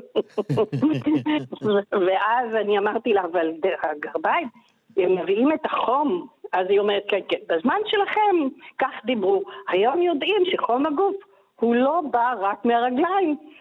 הנה יש לך פה אה, מבט שונה על החיים ועל ה... זה, זה אחד. או אני למשל, לא, אנחנו נתנו לילד מהר מאוד לאכול עם כפית. ואתה ראית איך מכילים היום נכדים? לא, תגידי לי. עוד אין לי. נותנים להם לאכול בידיים. אה, אוקיי. הרצפה אוכלת, והכלב אוכל אם יש כלב, והשטיח אוכל, והכל מה שאוכל. ואז אומרת הבת, אוי, הוא אכל מצוין היום. ואני אומרת, איך הוא אכל מצוין שזה יהיה של הרצפה? אז היא אומרת כל הזמן, אם את רואה, אצלך מדדו את זה בכפיות. אנחנו מסתכלים רק על הכמות. אלה דברים שאנחנו צוחקים, אבל הם, הם לא מצחיקים, כי יש אנשים שאני למדתי כבר לצחוק, כי באמת, איזה עשר פעמים עברתי את זה, אבל בהתחלה אני מאוד נעלבתי. או מאוד נעלבתי, או כשאפילו תגלך על הדבר של לבוש. הילדים, אז פעם היינו לובשים, מלבישים בן בכחול, בת בוורוד, נכון? היום אין דבר כזה. הבת, מה, אין בנים שלובשים ורוד? אין בנות שלובשות כחול? ברור שכן. ברור שכן. לנו, אני רואה תינוק בעגלה שלבוש בכחול, מציצה על התינוק, ואני אומרת, איזה תינוק חמוד. אז האמא אומרת, מה פתאום תינוק? זה תינוקת. אתה מבין שגם את זה לקחו לנו? זה לא נורא, זה לא נורא שלקחו. לא, בואי נדבר על הקייטנה, עתידה. זהו. אז הקייטנה. אז הקייטנה נמצאת במרחב 60 פלוס, כמו שאתה דיברת, ליזמות. זהו מרחב, זה מקום נפלא, ששייך חלק לעירייה, אה, שהוא אה, נותן לנשים וגברים מקום לשמוע ולהשמיע, לבנות אה, מיזמים חדשים. ויש שם מיזמים מכל מה שאתה רק רוצה. כן, ושם החלטת להקים את הקייטנה הזאת. ספרי לנו באמת, איך זה התחיל. ועכשיו אמרתי, עכשיו אמרנו, בוא, בואי, יש מלא סבתות שם. והסבתות בעצמן אה, עושות כל החודש קייטנת סבתות. מה זאת אומרת? הנכדים באים אליהם. ואז עלה לי הרעיון, יחד עם עוד שתי סבתות, שאמרו, בואו נעשה סבתות במרחב. נזמין את כל הסבתות, כמה סבתות שיבואו, ונשחק איתם, וחלק נראה את הכישרון, אחת סבתא אחת מציירת יפה, תלמד לצייר, השנייה יודעת לשיר, השלישית יודעת באנגלית, אחת יודעת אה, מה היא עושה שם. קרמיקה, אז, היא תעבוד עם דפי נייר כאלה עם ילדים. זאת אומרת שמה שאנחנו מנצלים זה את המשאב של הסבתות במרחב, ותורמות לסבתות, ואומרות לסבתות, תשאירו את הילדים פה, שזה מתשע עד שתיים, תשאירו את הילדים, לכו לשתות קפה, תירגעו ותחזרו לקחת את הנכדים. וזה מה שאנחנו עושים. מדהים. אז זה ייפתח ב-21 באוגוסט, נכון? כמה נרשמו נכון. כבר? אה, יש עד עכשיו 16. 16 נכדים? כן. וכמה סבתות אה, יטפלו בהם? יעבירו פעילויות? תמיד נהיה ארבעה, פלוס, אה, אה, פלוס אנשים, אלה שיבואו וינחו. זה ארבע קבועות או שגם אתן מתחלפות ביניכם? לא, לא, אנחנו קבועות, אבל, אבל צריך כאן לציין שהיפה ב, ב, ב, בסבתא טידי הזה, בקייטנה הזאת, זה שלא חייבים לבוא כל החמישה ימים. ה-16 זה מחולק, אחת אמרה שהיא רוצה רק יום רביעי והשלישי אמרה שהיא רוצה רק יום שלישי, זאת אומרת שאין לנו אחת שלקחה את כל הימים. יפה, תגידי כמה זה עולה? 100 שקלים לנכד ליום. ממש כלום. נכון. אנחנו לא רוצות, אנחנו לא, אנחנו הרי מתנדבות לכל דבר. הדבר היחידי שאנחנו רוצות זה את האוכל של ארוחת בוקר. אז זהו, המאה שקל זה בשביל הארוחות שאתם בעצם נותנות. ארוחות והציוד שעם צבעים, אתה יודע, כל הדברים שילדים צריכים. יפה מאוד. אה, אז 16 כבר אה, נרשמו, יש עוד זמן להירשם, יש ממש כמה ימים. סבתא עתידה, טידי, פרנק, שיזמה, הקימה ומובילה בחן רב, אני חייב לומר, את נהדרת, את הקייטנה הזאת במרחב, איך קוראים למרחב שלכם? מרחב 60 פלוס בחיפה. תודה רבה לך, דיטי, טידי, להתראות. להתראות, תודה רבה לך. ביי ביי. 60 החדש. ליאת פולוצקי היא אומנית אה, ירושלמית בת 80, וזה הגיל שבו היא החליטה לעשות אה, תערוכה שכולה רטרוספקטיבה לעבודותיה ב-20 השנים האחרונות. היא בחרה בזווית אחת מאוד מרכזית בעבודות שלה, והיא הסדרות. אחת הסדרות שלה עוסקת בהתחממות, בהתחממות הגלובלית, ובתחושות אה, האסון המתקרב בעקבות ההתחממות הזאת. אנחנו רואים את זה כמעט כל יום. אה, התערוכה הזאת אה, תוצג בבית האומנים בתל אביב עד אה, לשלושה בספטמבר, וליאת פולוצקי היא האורחת שלנו עכשיו. שלום ליאת. בוקר טוב. מה שלומך? אני בסדר, מה רע לי? בדיוק, שום דבר לא רע. יש לך תערוכה. אה, וזה מאוד משמח, ואנחנו קודם כל מברכים אותך על התערוכה. אה, עד היום את השתתפת אה, בהמון תערוכות, גם יחיד וגם תערוכות קבוצתיות. ספרי למי שלא מכיר את העבודות או לא ראה את התערוכה הזאת, במה מיוחדת התערוכה הזאת מכל אלה שהיו לך עד היום? רוב התערוכות שעשיתי היו תמיד סביב איזה של נושא מסוים של אותו זמן. אם זה היה הנושא של, אה, נניח הייתה לי תערוכה בבית גבריאל, אז זה היה מעמקים, כי בהשראת הכינרת והכחול של הכינרת, אז כל התערוכה הייתה בגוונים כחולים. או לעומת זה, הייתה לי תערוכה בפריז, בסיטה, ושם מול החדר שלי היה איזה צמח מטפס שהשפיע עליי לעשות תערוכה שכולה הייתה בירוקים. וכמובן גם נושאים נוספים שהיו מדי פעם, אה, שלא נגמור, לא נגמור ל, ל, לדבר עליהם mm-hmm. אם רק נתחיל. אני יודעת, נושא התנועה שהיה ב-2001, שניסיתי לצייר אה, תמונות כפי שהן נראות מתוך אה, נסיעה במהירי, במהירות במכונית או באופנוע או ממטוס. ו- וזה היה הנושא של התערוכה אז. או אני יודעת, אה, אה, אחת שנקרא משחקי האור, שהייתה בתל אביב לפני, ב-2003, שזה כולה הייתה תמונות שניסו לבטא את האור החריף שיש לנו פה בארץ. כן. את האור אני עוד יכולה לסבול, את החום זה כבר סיפור אחר.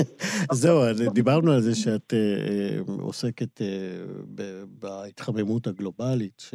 כן, ההתחממות הזאת היא מטרידה יותר ויותר, ואני אתן לך דוגמה פשוטה. לפני 50 שנה, אני חושבת שאנשים יכלו לשכב על החוף במשך שעות.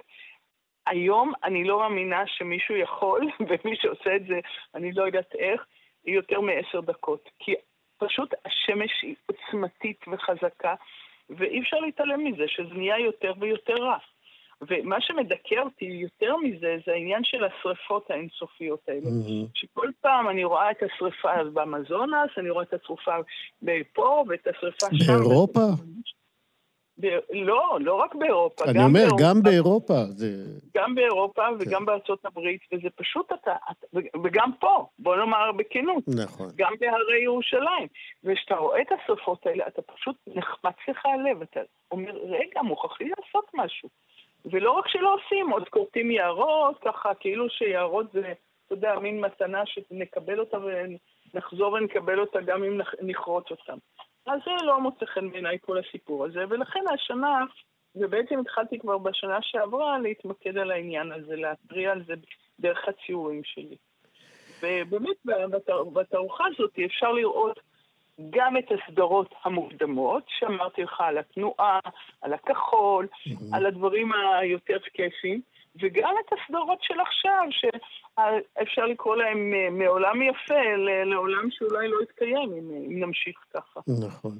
אני רוצה לגעת בעוד אה, אה, ציורים שלך, שיש בהם, מי שראה אותם, גם נגיעות מיסטיות, שאת מעידה על עצמך, שספגת אותם מאבא שלך, שמגיל צעיר מאוד קרא לך קטעים מספר הזוהר, זה נכון? זה שהוא קרא לי מספר הזוהר זה הדבר הפחות בעייתי, זה שהוא הכריח אותי ללמוד בעל פה. זה שהוא הכריח אותך ללמוד בעל פה.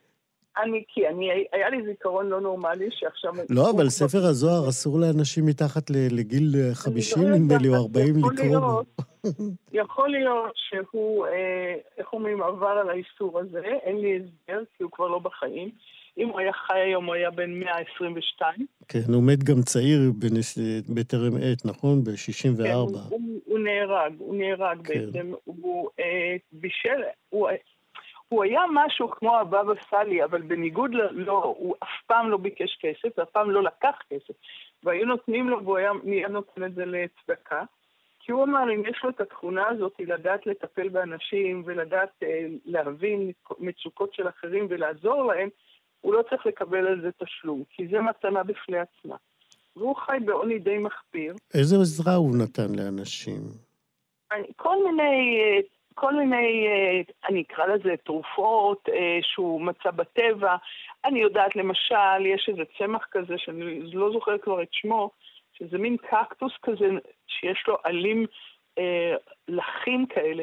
אז אה, כל פעם שהייתי נפצעת, לדוגמה, הוא היה מורח לי את זה על הרגל, ותוך כלום הפצע נעלם. וואלה. בלי, בלי להיות, בלי שום דבר. אז איך את לא יודעת איך קוראים לצמח הזה? אנחנו צריכים לדעת איך קוראים לו. אני חושבת שהוא מפורסם. אני, כרגע אני לא זוכרת, ופה אני באמת אה, מבכה על גילי. אז, אז אוקיי. זה, זה צמח ידוע, זה מין קקטוס כזה שיש לו עלים גדולים ושמנים ועסיסיים. אז כשחותכים את העלים, הנוזל שבתוכם הוא הנוזל המרפא. הוא, הוא די ידוע ודי נפוץ, היה, הרבה ממנו היה בירושלים. אז זה רק דוגמה. ופה, שהוא נהרג, זה היה בחודש אלול, שהוא בחודש אלול לא היה צם, והוא כנראה לא שם לב, ניתח פרימוס לבשל איזה תרופה, והפרימוס התפוצץ לו בפנים והרג אותו. וואו. כן, זה היה טרגי ביותר. כן. אז הוא היה אז רק בן 64, וזה באמת הפסד. אמרנו שהתערוכה הזאת בעצם שלך, הנוכחית, היא אה, רטרוספקטיבה. תגידי, גיל 80 זה מוקדם מדי לרטרוספקטיבה, לא? כן ולא. ולכן... יש לך לא, עוד המון שנים, מה את עושה עכשיו רטרוספקטיבה? לא, לא, לא, אני אגיד לך למה. לא, אני אגיד לך. יש לי יותר מדי חברות שלא הגיעו לגיל הזה. בוא נאמר את זה ככה. השנה okay. איבדתי מספיק חברות, ממש אפילו לא הגיעו ל-80. וכל אחת מתה בצורה, בצורה כזאת שאתה לא יכול לדעת מה יקרה מחר. אז נכון שחס וחלילה אני לא, מקו... לא רוצה לחשוב שאני אמות בקרוב, אבל הרגשתי שאני חייבת לעשות משהו שאני... שהגעתי לגיל ששני ההורים שלי לא זכו לו, ואני זכיתי, ולכן לא עשיתי רטרוספקטיבה מקיפה של 60 שנה, שזה היה בתכנון שלו, בתכנון שלי. זה תעשי עוד עשר שנים. אם אני אחיה עד אז... את תחי, אין לי ספק בזה. זה לא רק תלוי בי, הדברים האלה לא רק תלוי בי, אבל... אה, אז חשבתי שאני אעשה רטרוספקטיבה של סדרות, שהיא בעצם מסכמת את השנים שהתחלתי גם לעבוד בצבעי שמן, שקודם לכן בעיקר עבדתי בצבעי מים, וגם ליצור מיניאטורות שגם כן לפני כן לא כל כך אה, התעסקתי עם זה. אז יש להם איזשהו ייחוד לשנים האלה מבחינתי, ולכן עשיתי רטרוספקטיבה של סדרות שמתאימה גם לציורים בצבעי שמן, וגם הציורים בצבעי אה, המיניאטורות בצבעי מים, ושתיהן אה, מופיעות בתערוכה. Mm-hmm. יש שם מיניאטורות שפשוט לא להאמין, גודל שלוש וחצי עד חמישה סנטימטר. באמת, אה, ספרי לי על הבחירה לעסוק בממדים כל כך אה, זעירים כאלה, קטנים. כן, מה האתגר בזה? קודם כל, להצליח להכניס משמעות לגודל הקטן הזה, וזה לא סתם לצייר איזה ציפור עלובה או משהו אה, קטנטונת, רק כשהיא קטנה זה שווה משהו, אלא להכניס איזו עוצמה לתוך הקטן הזה. וכשמסתכלים על התמונות האלה מקרוב, והוא שם אותם, כל הכבוד לאוצר, שהוא עשה תערוכה פשוט מדהימה. אני מרימה לכבודו את הכובע 200 פעם. הוא שם אותם במקום כזה שאפשר להתבונן בהם מקרוב, ואתה רואה בכל כזאת קטנה, מיניאטור כזאת קטנה, עולם ומלואו.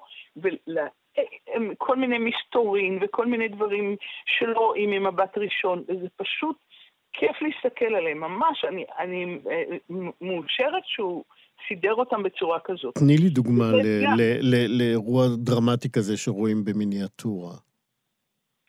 סליחה, לא שמעתי את זה. תני לי דוגמה למיניאטורה כזאת שיש בה עולם ומלואו כזה, כמו שתיארת עכשיו. למשל, אתה מסתכל ואתה רואה בסך הכל אה, נניח אה, יער, עצים, או אני יודעת, חורשה או משהו כזה. ואתה מתבונן בפנים, ואתה רואה בפנים שיש בפנים דמויות וחיות וכל מיני דברים כאלה, שאתה לא רואה במבט ראשון. כאילו, כל מיני דברים מוסתרים מאחורי. זה בכלל תמיד מרתק אותי, הנושא הזה של מה שמסתתר מאחורי הדברים. כי מה שרואים מ... קדימה, זה בסדר, אז יש צילומים, יש... אני, אני לא מתלהבת מזה. כן. זה אפילו משעמם אותי, אה, נאמר כן. את האמת. אבל כשאתה עושה משהו מסתורי כזה, שרואים כאילו מאחורי זה דברים שלא חשבו עליהם, אז זה, זה, נחמד. יפה, ליאת אה, פולוצקי, אה, אין ש... יש שם לתערוכה? לא, לא ראיתי. כן, בוודאי, ר, רטרוספקטיבה של סדרות. אה, אוקיי. ואני מאוד מאוד ממליצה לך, אם לא ראית אותה, לראות אותה, כי זה באמת חוויה. נכון. ואני לא אומרת את זה סתם. ברור. באמת, באמת חוויה. וכל זה, אה, נגיד גם למאזינים שלנו, בבית האומנים בתל אביב, עד ברחוב אלחריזי, נכון?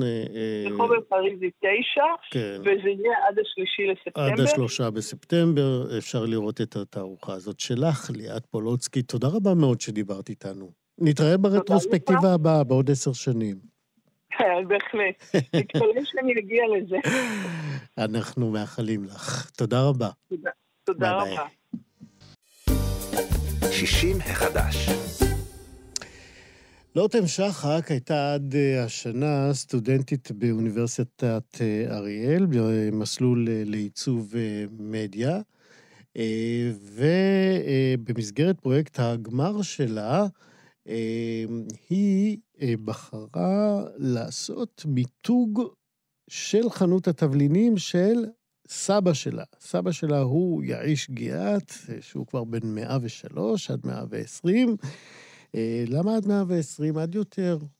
אה, ובעלי הזיכרון בינינו בוודאי זוכרים אותו כסבא המדהים שהדליק את המשואה בערב יום העצמאות הקודם, ועכשיו אנחנו אומרים שלום לוטם. היי, שלום. מה שלומך? בסדר, מה שלומך? טוב, קודם כל ברכות על העבודה הממש נהדרת. אה, חבל שאנחנו ברדיו ואי אפשר לראות את הדברים הנהדרים שעשית אה, ב... במיתוג של אה, זה. ספרי לנו קודם כל קצת על סבא, על החנות שלו. טוב, אז כמו שאמרת, הוא באמת בן 103, הוא הדליק את המסועה בטקס יום העצמאות. הוא עלה בתימן בשנות ה-50, וכשהוא הגיע לארץ אז הוא פתח את החנות שלו באשקלון, חנות מאוד קטנה של תבלינים וצמחי מרפא שהוא מייבא מתימן, וגם הוא מוכר שם כל מיני סגולות ותרופות שהוא רוקח במקום. Uh, התרופות והסגולות הוא רוקח לפי uh, תורת הרמב"ם ולפי מה שאבא שלו וסבא שלו לימדו אותו. Uh, ואנשים מגיעים אליו לחנות גם כדי לפגוש אותו ולקבל ממנו ברכות, ולא רק כדי לרכוש דברים. וואלה. כן, איזה ברכות הוא נותן? אה, ברכות, נגיד אה, אה, ברכה להיכנס להיריון, בהצלחה. אה, אז ממש באים אליו לא רק כדי לקנות תבלינים. כן. כן. את יודעת מה? בואי נשמע את הקטע של סבא. הוא היה פשוט נפלא. אנחנו נשמע אותו ונמשיך את השיחה הזאת, בסדר? בסדר, אין בעיה. אני יעיש בן שמעה והרב ישראל גיאת, זכרונם לברכה. מסי מסו הזו לכבוד היהודים שעלו ארצם מתוך ציונות, מתוך אמונה בהקדוש ברוך הוא ומתוך נשואת יישוב הארץ לכבוד אחי ואחיותיי יהדות תימן המפוארת شزختا لبنوت تترسين وهك دوجا. بصني عود فعنبة لخبود ها حدود. بين كل حلقة عام. إن داتيم. إن حيلونيم وعمق كل مصطيقيم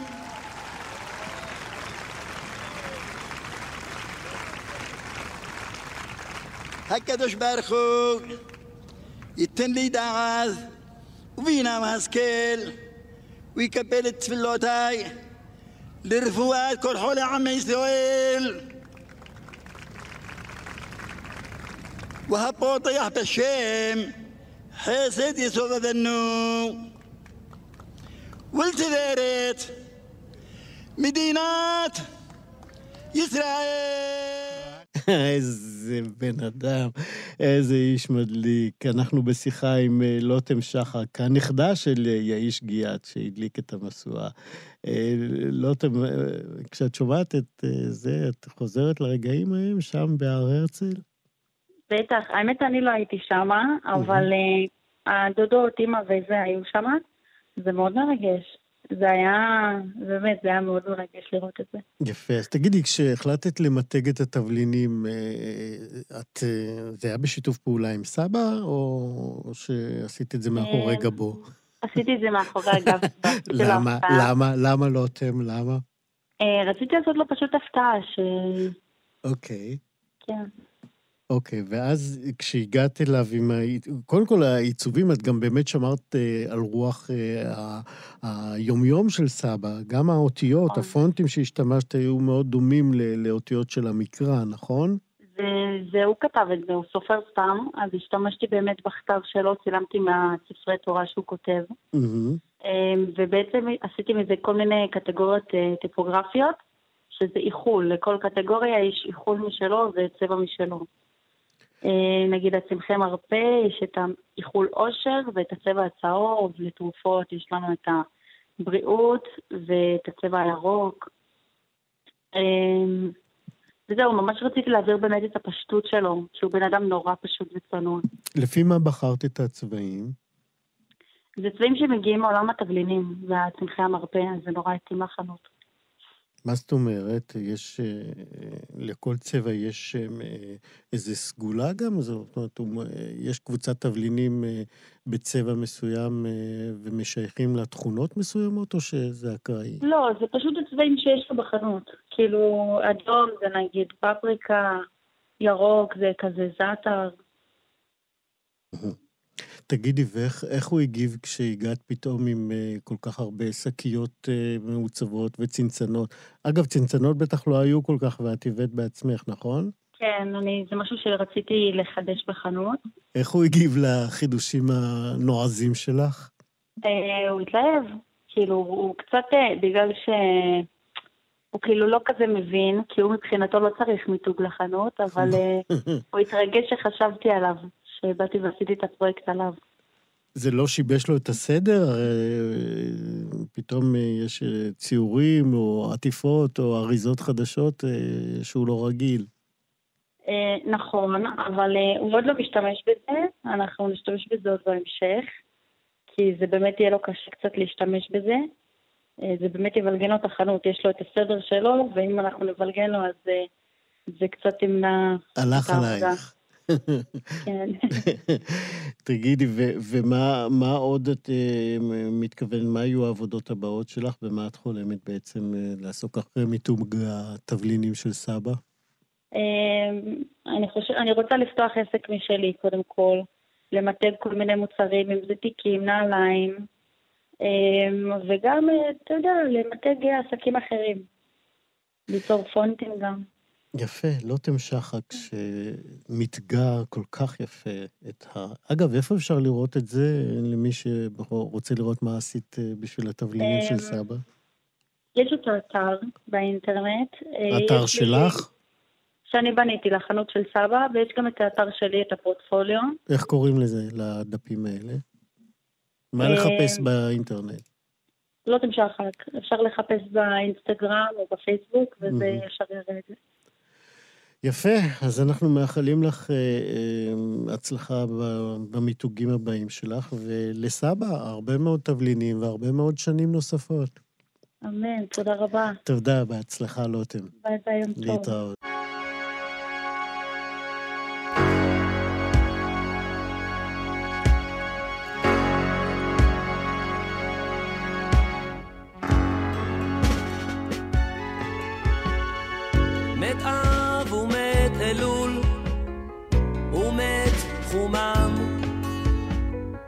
נאסף תשרי ומת עמם.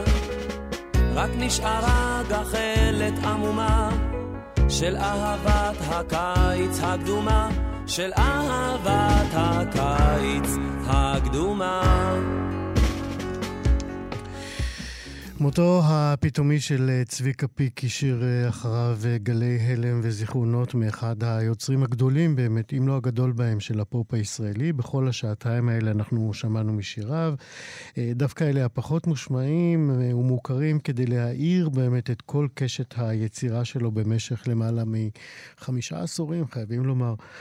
הבמאי צדי צרפתי, שהוא בעצמו כבר אגדה בחייו, פגש את צביקה פיק, ששניהם שיחקו שם במחזמר שיער אי שם בשנות, אה, בשנת 1970, כן, תיאטרון אואזיס ברמת גן, למי שזוכר. ומאז הם אה, נפגשו לכל אורך הקריירה שלהם בפסטיבלים ובמופעים שצדי ביים, דרך עונות משותפות אה, בתחרות כוכב נולד, דרך מופע מבוסס על שירים שלו. המון צמתים היו לשניים האלה. כמו רבים, גם צדי הוכה בתדהמה, כמו כולנו, והוא איתנו כאן כדי להיפרד שוב ממלך הפופ הישראלי בכל הזמנים. שלום, צדי צרפתי. שלום, שלום. אני רוצה לקחת אותך באמת ל-1970, אה, תיאטרון אואזיס ברמת גן, אה, רוח ההיפית אה, שמתפזרת בעולם מגיעה גם לישראל, וגם אצלנו מעלים את המחזמר שיער. גם אתה משתתף בין המשתתפים שזכו בתענוג הנפלא והחד פעמי הזה, ושם אתה פוגש את צביקה. את מי ראית? המפגש הראשון שלי איתו זה היה כאילו חזרה מוזיקלית ראשונה, שאני שומע, שאני שואל מי משתתף ומה, ואומרים לי כל השמות וזורקים איזה שם. להקת השוקולדה, טוב, נכון, כמובן ש... הוא היה שלישיית השוקולדה. כמובן שלא כן. הבנתי, לא הבנתי על מה מדברים, ומי זאת הלהקה השוקולדה, להקת השוקולדה, ועוד פעם הביאו איזה שלושה פרחים מרמלה. זאת הייתה התחושה שלי. ואז אני מגיע לחזרה, כמובן, ואני מתנשא מעל כולם, כיוון שכאילו אני, כאילו אני באתי מתיאטרון, מה שנקרא, מהבימה. חבורת חובבנים וזה וזה, ואני רואה בחור גבוה, חיוור, אה, מה זה גבוה? מטר תשעים, ענק, ואני מחכה לרגע שהוא יפתח את הפה. ואז, ו, ואני נרגש מאוד, נרגש מהחזרה מאוד, זאת אומרת, על אף ש... שכבר הייתי המון שנים במקצוע. כי התחלת כילד, צריך לומר, כן. כן. זה המון שנים. אני התכוונתי שאני המבוגר בחבורה, מתרגש ומתוח, ובלילה לא ישן טוב לקראת המפגש, ופתאום קם הבחור הצעיר הזה, הגבוה, עם שיער ארוך, לא מאוד ארוך היה אז, אבל כבר, כבר היה כמו הביטל. ארוך ממה שהיה מקובל, כן. בדיוק. והוא פותח את הפה בשקט, בביטחון ש... אני לא, שאני לא זוכר הרבה כאלה. במהלך חייר קלטתי שהוא אף פעם לא התרגש מכלום. הוא תמיד היה לו המון המון דברים. הוא פתח ופותח פה עם צבע קול מאוד, אה, אני לא יודע להגדיר את זה, אני קראתי לזה המון פעמים כאילו צבע קול אה, אנגלי. Mm-hmm. הזמרים האנגלים היה להם משהו מאמפס, mm-hmm. מאוד מתכתי, חזק, קול חזק, mm-hmm. שכולם שרים. קצת אתה שומע ולא שומע, ואתה אומר מיקרופון, מיקרופון, מיקרופון יעזור, הוא לא זקוק לשום מיקרופון, ועם נוכחות מאוד חזקה, ואני זוכר שהייתי בהלם. אבל לא אמרתי לעצמי, אבל המוזר הוא שבתוך תוכי הבנתי שזה לא, זה לא עוד שחקן שפגשתי, אתה מיד, מיד אתה קולט, ואני זוכר את ההתייחסות שלי אליו, ורק היום אני יכול להבין את זה, שמיד היה סוג של distance, במובן שאתה מבין שיש, שזה כוכב, שזה לא עוד שחקנצ'יק שישיר ויהיה במחזמר, לא, משהו, אני, אני אפגוש עוד הרבה שנים. וזה באמת היה ככה, וכשהגיע הזמן על הבמה, הרגשתי שיש לו המון ביטחון בכלל בנוכחות שלו, בנוכחות אדירה, קול חזק מאוד, מוזיקלי מאוד, מבין מה שהוא שר, אבל לא מחטט יותר מדי, אלא פשוט זורק את זה החוצה. וזה באמת, אה, באמת היה נדיר. אה. ומשם באמת אתם המשכתם להיפגש בכל מיני צמתים. כן, כן, תשמע, א', הייתה, הייתה איזושהי כימיה, אבל גם לא היינו חברים טובים, לא. לא הצטלצלנו לשאול מה שלומך, מה איתך וזה וזה, אבל תמיד היה אכפת לי. אבל המוזר שגם באותה שנה היה איזשהו דבר שאחרי זה, בכוכב נולד למשל, שישבנו ארבע, חמש עונות ביחד, כן. שהוא יושב לצידי, לצידי, כתף לכתף, אני זוכר, היה איזה כבוד הדדי, כלומר, לא... אף פעם לא התווכחנו מה שאני התווכחתי עם הרבה אנשים בפאנל, תמיד, אבל איתו לא. תמיד הייתה הרגשה נוחה, הרבה צחוקים. הוא תמיד, הוא אף פעם לא היה, הוא לא התייחס לעצמו ברצינות גדולה, הוא התייחס ברצינות רק לעשייה שלו, לכתיבה, לחומר, אבל מסביב למה שנקרא, היום אנחנו משתמשים במילה הזאת לפרפורמנס, כן. לאיך הוא נראה, מה הוא עושה על במה, הכל היה קל. כי הוא הביא באמת בשורה של לוק שאף אחד לא הכיר עד אז על הבמות בארץ. כן, אבל הלוק הזה היה גם, גם מאחורי הקלעים, זה היה, הוא היה טוטאלי במובן הזה. Mm-hmm. זה לא שהוא התחפש על הבמה, לא, זה היה הוא. הוא באמת אהב שיער ארוך, הוא באמת מדי פעם, ואני זוכר שהייתי בהופעה בניו יורק של, של אה, דויד בואי, mm-hmm. ושנינו הלכנו למופע הזה, ביחד. אתה וצביקה? במל... כן. וואלה. היינו במלון בזה. והוא ירד במלון, אה, יצא מהחדר, אני פוגש אותו בלובי, ואני אומר לו, צביקה, מה ההיסטריה? פתאום הוא היה קצת בתוכשת, וקצת אה, איפור, וקצת זה, אמרתי לו, בסך הכל הולכים למופע, אתה לא הולך להופעה. הוא לא, לא, הוא הריץ את דיוויד, והוא רצה, הוא נורא רצה להזדהות איתו. וכל האולם היה ככה, הצרה הייתה שכבר לא היה מה להזדהות, כיוון שאז דיוויד הוא השתנה, והוא כבר היה בחליפה עם שיער קצר, לא מאופר, ואני זוכר שהוא התאכזב נורא, שדימוי שהיה לו לגבי דיוויד בואי, זו הייתה אכזבה נוראית. מה הוא אמר? הוא אמר משהו על זה? הוא התאכזב, הוא התאכזב, הוא אמר, לא, ציפיתי, המופע היה מאוד... אה, אה, אחר, קלאסי, אלגנטי, אה, זה חמש מל, מלוות שחורות עם שיער פלטינה, עם שמלות בסגנון שנות החמישים, תחתוניות, הוא בחליפה עם מקל בסגנון שנות הארבעים. Uh-huh. שיער קצר, עם שביל בצד, אני זוכר את זה, כמו הכוכבים של שנות ה-40, איזה לוק שנות ה-40, כן, 40 50 תקרא לזה, בין לבין. משהו כזה, והוא ציפה למשהו אחר, אבל אבל הוא היה נאמן לעצמו בעניין הזה, הוא המשיך עם זה הלאה. הוא לא כן. עזב, ככה הוא רצה, ככה הוא אהב. כן. הוא אהב את, את עצמו מתוחשת. תגיד, אבל... איך, איך הוא התייחס לקריירה, לקריירות הנוספות במשפחה, כשהילדות שלו, שרונה ודניאלה, פרצו בקריירת שירה? זה ככה... אני... אני, אני הוא אני, היה אב גאה? תראה, קודם כל הוא מאוד אהב את הבנות שלו, מאוד מאוד. את ה... אני לא רוצה להגיד הבנות, הילדים, אני לא מכיר את היחסים שלו עם בן, עם הבן השלישי, אבל uh, יש לו עוד שניים. אבל, לא, אבל אני יודע שהוא מאוד, הוא העריץ את שתי הבנות, העריץ. מעבר לזה, אה, ככה, אם, אם הוא חלם על שתהיה להם קריירה, לא יודע. Mm-hmm. אבל המשפחה הזאת, בינינו היא משפחה מאוד מאוד מאוד מלוכדת, מאוד. כן. זו משפחה של אחד בתוך, אחד בתוך השני. האימא מירית, גושתו מה שנקרא, כן. היא עדיין שולטת במשפחה. היא עדיין, הילדים לדעתי רואים אותה יום-יום, באופן קבוע, קבוע. היא פוגשת את הבנות יום-יום, עדיין הן רואות בה את האימא ש... האם, כל שאלה שואלים את, את מירית, את האימא, את האימא, האימא אמרה ככה, האימא אמרה ככה, האימא לא אהבה, האימא כן אהבה. אה, זה, זה, זה יפה, זה יפה, כן. וכנראה כשה, כשהמשפחה הייתה מלוכדת, כשצביקה היה בתמונה, אף פי שלדעתי, אני ביקרתי אותם אתמול בשבעה, לדעתי צביקה, גם כשהם נפרדו, צביקה היה קיים שם. אין ספק. אני עבדתי עם, עם, עם, עם נירית ועם שרון על איזה מופע, לא משנה, לניו יורק. בניו יורק, כן. ונפגשנו. גם הברבורים, כן. נכון, ונפגשנו לעיתים קרובות.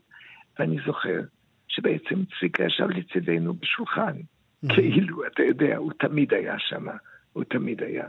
הוא השתתף בחזרות האלה, בהכנות? לא, התכוונתי בתחושה. אה, בתחושה, אוקיי. בתחושה, בתחושה. כן. רוחו הייתה שם, כן. רוחו הייתה בדיוק. כן.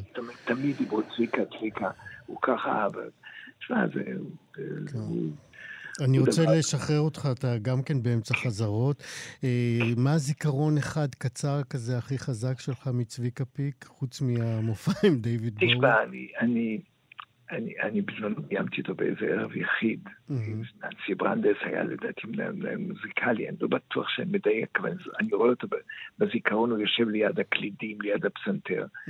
ואני זוכר שכל הזמן הכל היה מלא מלא צחוקים, זאת אומרת, הייתי בא לחזרה, ולא, ולא הייתה לי הרגשה שאתה יודע, של מתח שאתה הולך לקראת משהו, אתה עומד לפתוח אולמות עכשיו, סדרת קונצרטים.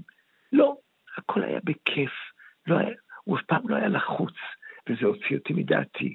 ובהתחלה התעצבנתי נורא, אבל לאט לאט הבנתי שאני מוכרח ללכת איתו, כיוון שזאת הייתה הרוח, זה מה שהוא שידר גם על הבמה. שהוא בעצם שר רק בזמן השיר, מתחילת השיר, אבל בין לבין הוא צוחק, והוא לא מתרגש, והוא יכול קצת, קצת להתלוצץ עם המלוות. ו... בדיעבד אנחנו יודעים שהוא תמיד צדק וידע מה טוב לו. בדיוק, ואני זוכר שהיה לי שוק, אבל בסוף הבנתי שהוא צדק. כן. שזה הוא, זה הוא. בדיוק. יפה, אנחנו נזכור אותו באמת עם השירים הנהדרים שהוא השאיר לנו, וממך, צדי צרפתי, ניפרד עם השיר שבו נפגשתם בשיער בעצם, יש לי חיים, צבי כפית. צדי צרפתי, תודה רבה מאוד. יש לי חיים, אמא, יש לי צחוק, אבא, יש לי חופש, סבא, יש לי כיף. לחיות.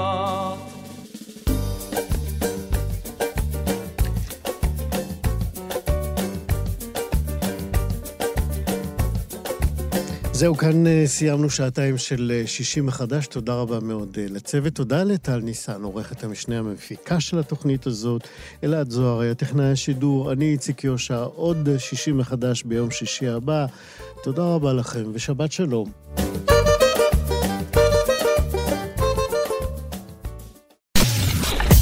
אתן מאזינות ואתם מאזינים לכאן הסכתים.